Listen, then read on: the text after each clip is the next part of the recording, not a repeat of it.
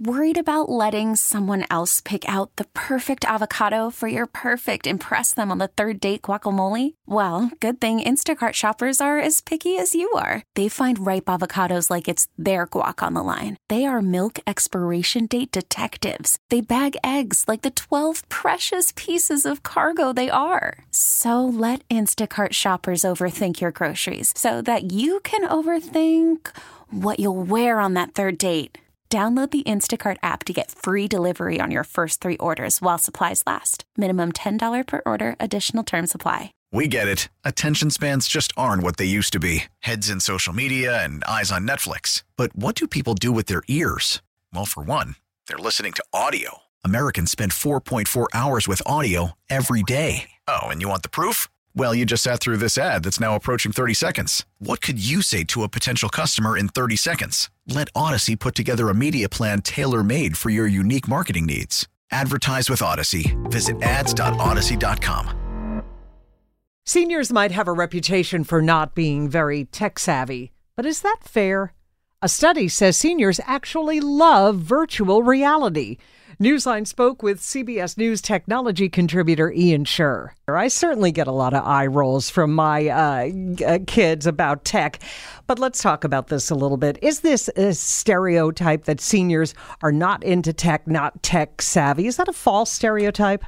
It's increasingly so. And and in fact, I've been speaking to a lot of people in various um, senior communities learning that that stereotype is even being broken among the senior communities. You know, a few years ago, or even go back 10 years ago, there was a real debate about whether or not they should still offer um, paper sign up sheets and all that stuff, right? And not do stuff entirely online. But even over this last uh, decade and last few years, uh, they've been able to transition a lot of them fully online, right? And and really uh, move all communication that way. Mm-hmm. And so we're seeing that, you know, part of it is that the people who grew up with the internet or were professionals during the time of the internet are now becoming the people who are running the world, right? And also the people who are increasingly in these senior communities. And so it's really interesting to see how that's changing the dynamics of the culture of all these places. Right. Let's talk about virtual reality. And I guess you don't you wouldn't necessarily associate that with seniors. No. But uh, it, it's allowing seniors essentially to do things that uh, physically uh, or practically just might not be able to do anymore. Can you give us some examples? Yeah, so um, Stanford did a uh, research uh, study um, along with a VR company, of course, and they actually were able to kind of you know bring in these VR devices, uh, which are you know if you've ever seen them, a lot of us have seen them at this point, right? But it's a pair of goggles that go on your head and they bring a screen so close to your eyes you think you're in the virtual world.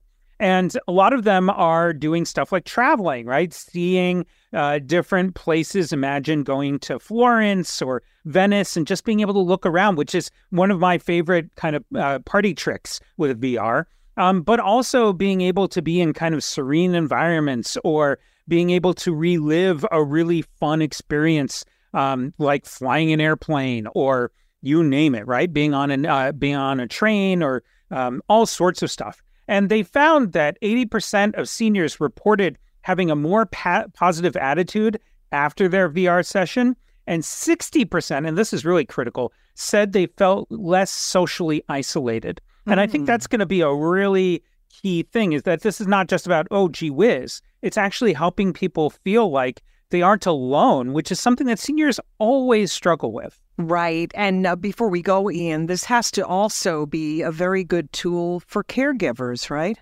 Yeah. Well, caregivers, first off, uh, confirmed a lot of the research, right? They found that the residents' moods had had upticked, so that was great, and it enhanced their relationship with the seniors. So th- this is the latest in a lot of studies that we're seeing, where at least when it comes to mental health and and stability and kind of that sense of uh, fulfillment in life, that VR is it's not the only answer, but it is a part of the answer in helping people feel like they're not just stuck in a room all the time. CBS News technology contributor Ian Sherr Ian, thank you as always.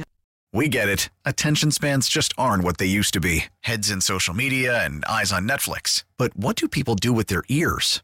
Well, for one, they're listening to audio. Americans spend 4.4 hours with audio every day. Oh, and you want the proof? Well, you just sat through this ad that's now approaching 30 seconds. What could you say to a potential customer in 30 seconds? Let Audacy put together a media plan tailor made for your unique marketing needs. Advertise with Audacy. Visit ads.audacy.com.